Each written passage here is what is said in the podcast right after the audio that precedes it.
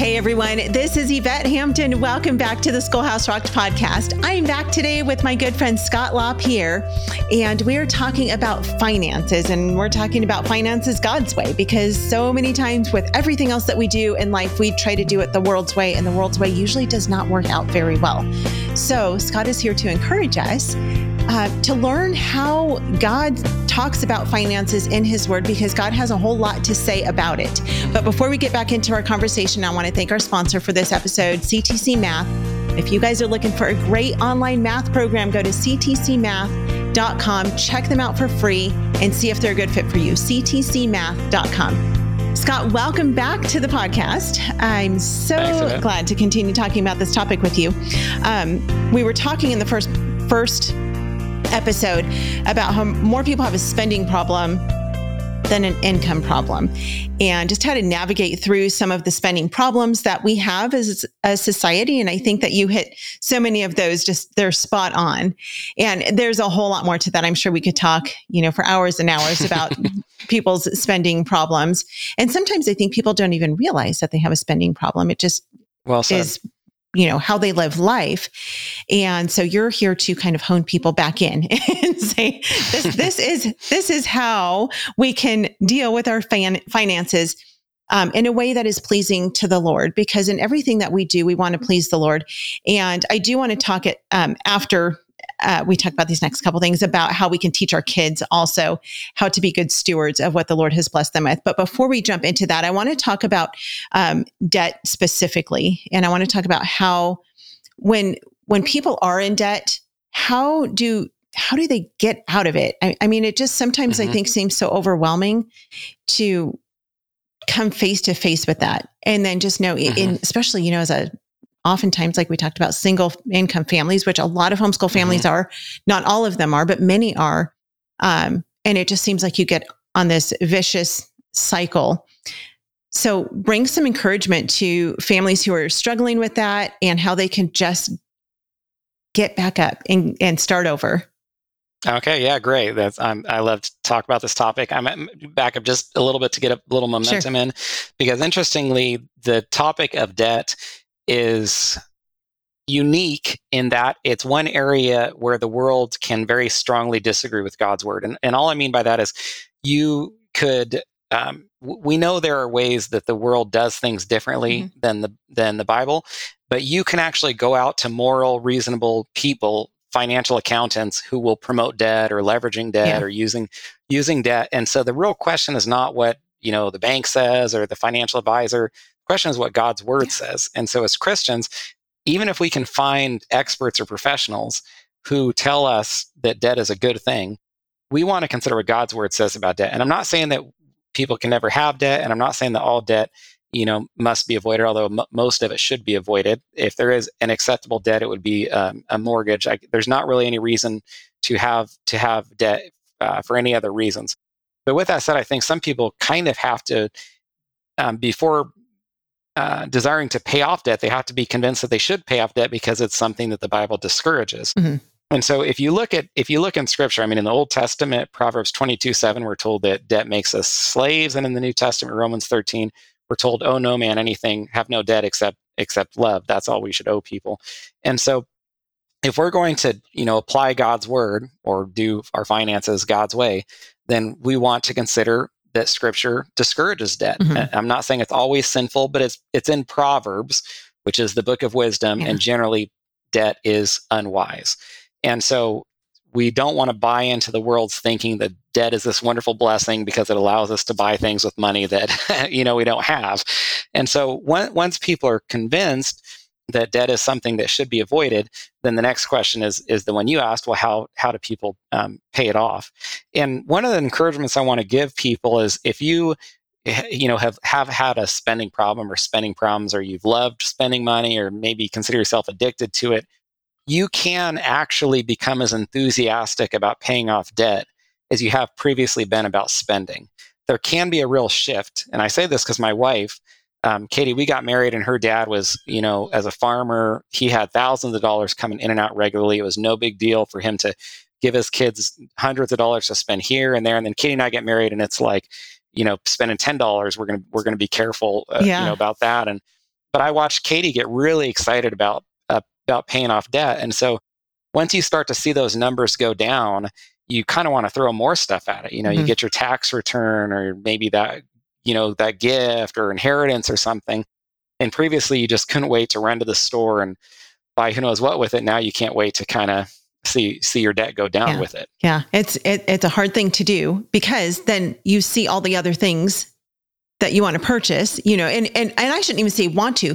There are always other needs, I feel like, you know, that mm-hmm. need to be met. You know, maybe your car needs to have work done on it, or, you know, you've got some plumbing problem, or your dishwasher just went out. Or, I mean, there just are so many things that consume um, mm-hmm. the the money that we have coming into our families. And so sometimes it's hard to know how to just navigate through that. Yeah, I get it. I mean, we, we all have, uh, you used a good word there, needs. Mm-hmm. And I think sometimes there's confusion about what is a need versus a preference. And we don't want to confuse the two of those. And sometimes people call something a need when it is actually just a preference. Um, so if you want to, if you want to talk about different ways to to pay off debt, yeah. I think there's a lot of a lot of approaches. Yeah, let's talk uh, about that. I will that. say one thing that's that's kind of an umbrella for all this.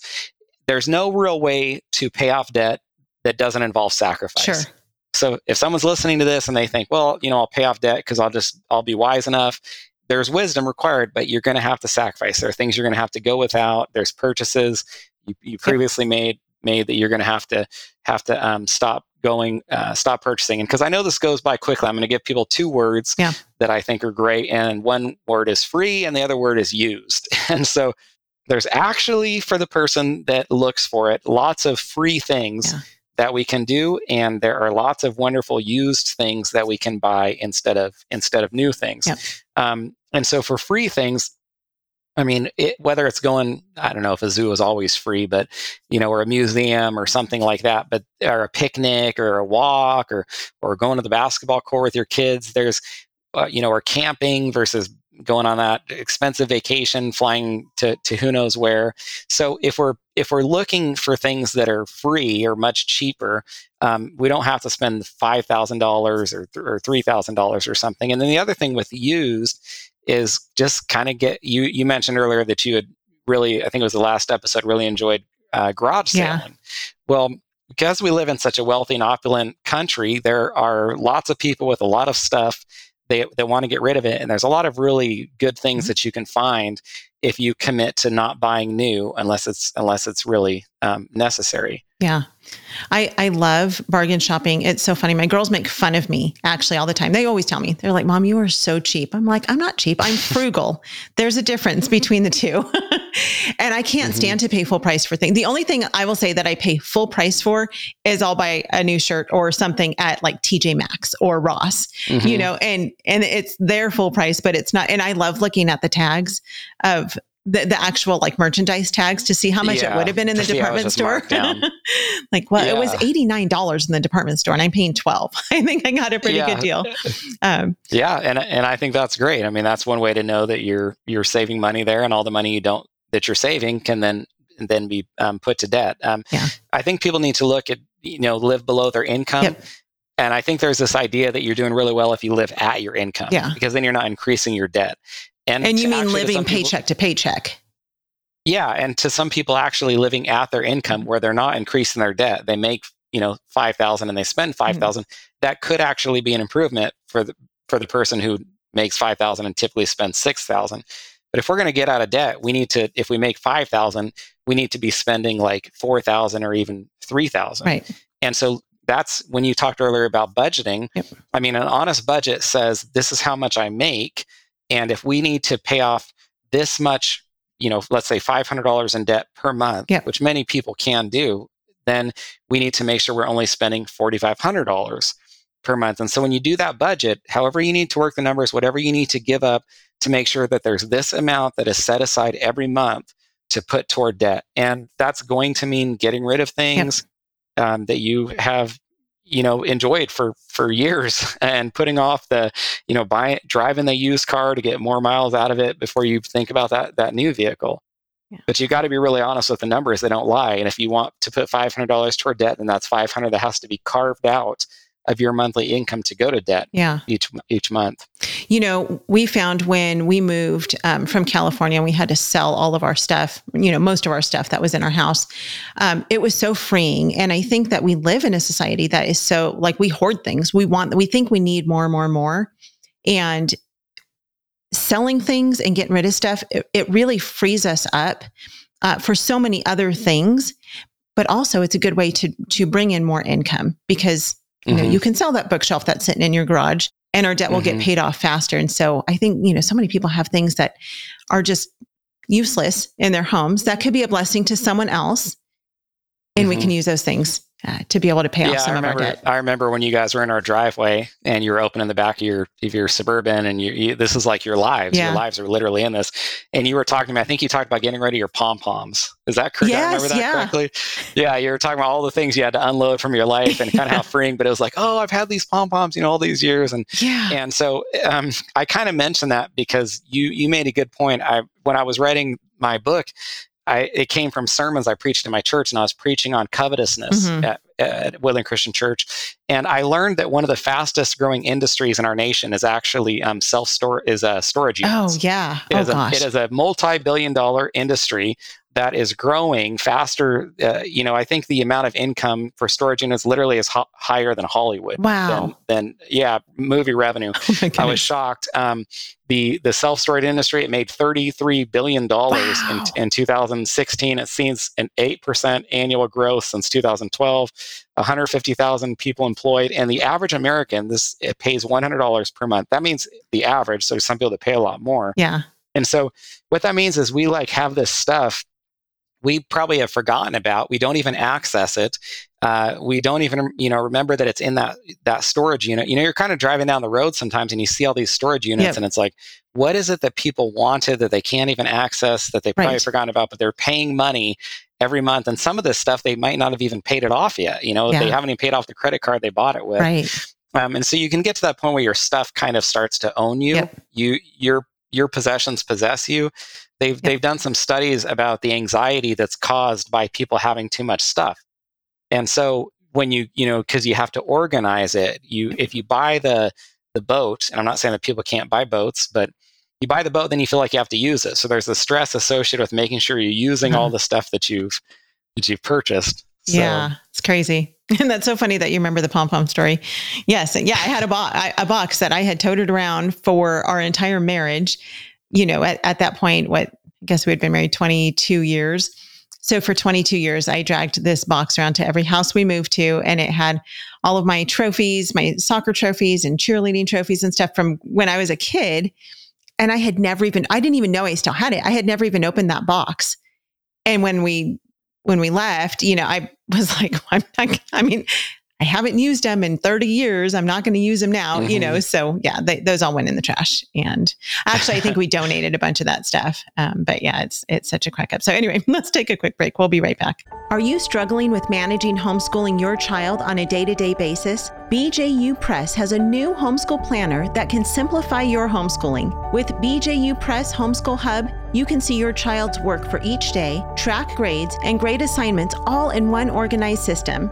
The B J U Press Homeschool Hub can make your experience more manageable and more enjoyable. You can have the resources you need for painless planning and happy homeschooling. Visit B J U Press Homeschool dot com to see how the hub can improve your homeschooling. Parents everywhere are waking up to the fact that God is calling them to teach their children His Word. BibleQuest gives you a plan and resources to do just that, using the incredibly effective classical model. Help your students memorize biblical information through games and scripture memory songs. Build their understanding with easy-to-use Bible discussions. Mentor them to wise doers and sharers of the Word. Biblical knowledge, understanding, and wisdom for a lifetime. Try four weeks free at BibleQuestClassical.com forward slash rocked. R O C K E D. That's BibleQuestClassical.com forward slash rocked. R O C K E D. We are back with Scott. Um, okay, we've talked a lot about debt. I want to talk about just what, how how our spending and how we handle our finances. What does that say about us spiritually? And this is a tough mm-hmm. question to answer because I think no one ever wants to be faced with that question. Mm-hmm. But I want to I want to address that. Yeah, good. I mean, if you, you kind of think of a Sunday, you go you go into church and you, you think your pastor is going to stand up and talk about something spiritual. You know, you're going to hear a sermon about prayer or forgiveness or, uh, you know, some a parable or some sure. king in the Old Testament, and he starts talking about money. And there's almost like, you know, why why are we talking about something that's not spiritual? You know, why aren't we? But the reality right. is, what God's word determines what is and isn't spiritual for us. And because money's throughout scripture and Jesus preached on it so much, it, it's definitely spiritual. And I, I do think there's a lot of truth in the saying that if you want to know someone, you can look at two things, their checkbook and their calendar, mm-hmm. because the way people spend money and time says um, pretty much more about them than almost anything else. And yeah. so Uh, if you look at what people spend their money on, it, it says a lot about their relationships with Christ. That that's the truth. In fact, I'd go so far as to say that we handle money the way we do because of our relationships with Christ. You know, cr- it's our relationship with Christ that influences our view of money um, and the way we handle it, whether we covet it, whether we love it. Um, you know, First Timothy six it famously says that that the love of money is the root of many evils. Like the King James kind of got it off a little bit, and it says like the love of money is, or yeah, or the love of money is the root of all evil, which definitely is not true. Right. But it is accurate that there's a lot of evil because of people's love of money. Sure. Well, if you if you love Christ, it's interesting. He says that you can't serve two masters. You're going to serve the Lord, or you're going to serve, and then you kind of expect him to say another master, but he says money. And why is that? Because money becomes our master. It can be, it can rule over us. And so it can control us. And so the way we handle money says so much about, and you, and you, our relationships with Christ, and you watch people when they become Christians and grow that they handle money differently. Um, it doesn't, it doesn't control them. They're not as, they're not as covetous. They become burdened to, to be generous and, and to be giving. And they, and really much of it has to do with developing kind of this eternal perspective, because you see that really it's an it's a stewardship. I mean, that's a great word associated with money. A steward doesn't really own anything.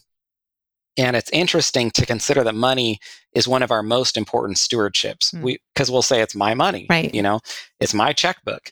Well, the reality is it's actually God's money. It doesn't belong to us. And we're just simply stewards of it for as long as we're on this side of heaven. And so one of the really nice things about viewing money as a stewardship is it, it is it not only makes us more responsible, it makes giving easier, because there's a sense in which you're not really giving, you know, your money away. You're giving away God's money because it, it doesn't really, uh, you know, belong to you.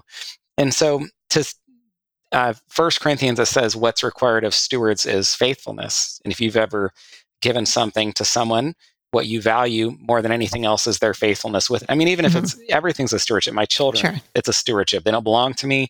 And so if my children go stay with someone after church on a Sunday, I'm expecting those people to be, in a sense, faithful stewards of my children. You know, keep them safe. Don't have them watch something they shouldn't watch right. or listen to something they shouldn't listen to. So anytime people are in charge of something or have responsibility for something, we covet their faithfulness. And it's the same for God. With with what the things he puts in our care, whether it's our spouse, you know, for you, your two daughters, um, the movie that God has, you know, produced through you guys. And so we all want to be good stewards. And one of our most important stewardships is money, the money that he's he's given us. And so the way we handle it, spend it, um, says much about us spiritually. Sure. Um, it's a quote that I read, which I think could be a real paradigm shift for some people, is that every single purchase you make is a spiritual decision. They're not amoral. It's not, they're either moral or immoral, every single cent or dollar that we spend. And so that can really cause us to look at our finances, um, you know, differently. And then as soon as you become a Christian and you have this eternal perspective, mm-hmm. you recognize that none of us, none of, the only way actually for any of our wealth to go with us is to be generous with it in giving. That's what Christ says. He oh, says, yeah. store up treasure in heaven. Yeah. And the way we store up treasure in heaven is by being generous and giving on this side of heaven. So, yeah, amen to that. Let's talk. We, we have just a couple minutes left. Really quickly, I want to touch on the topic of, of giving and tithing. You know, interestingly, I have a little different view of tithing um, than many people. I don't think it's commanded, and the giving is commanded in the New Testament. I don't think I don't think tithing is. In the Old Testament, there were multiple tithes. Actually, if you add up all the tithes, it was a lot closer to twenty-five percent. So if someone tells me, you know, I need to tithe, then they actually would give closer to one fourth of their money.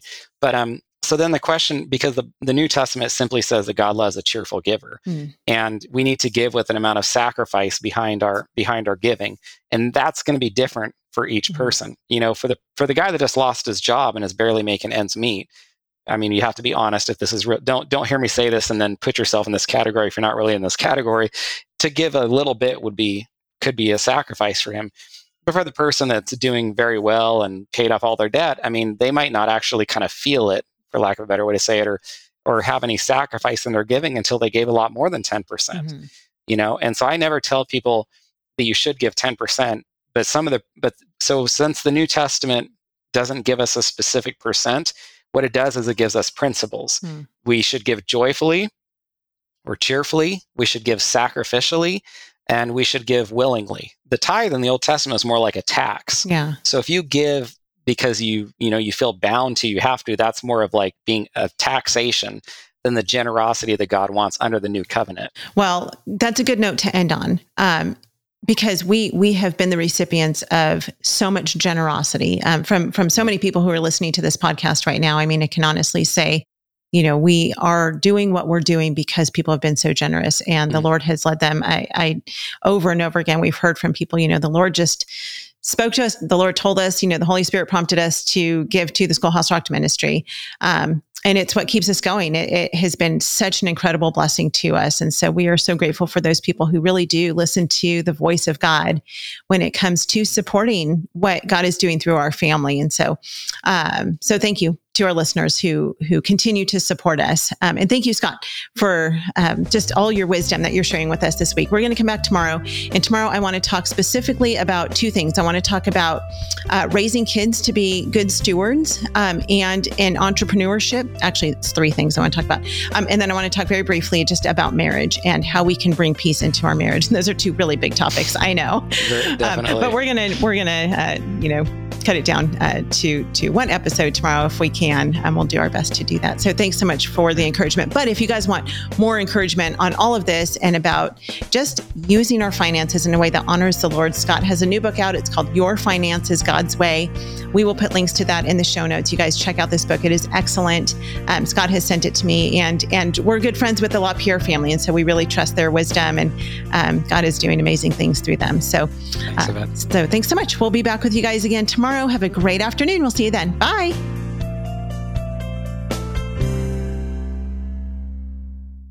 What we do at I E W is break through the, the noise of the grammar and the writing prompts, and we say, this is what you do, step by step.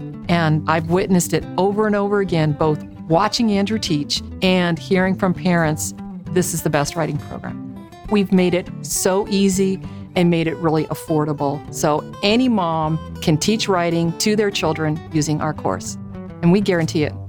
To try three weeks of free lessons, visit I E W dot com.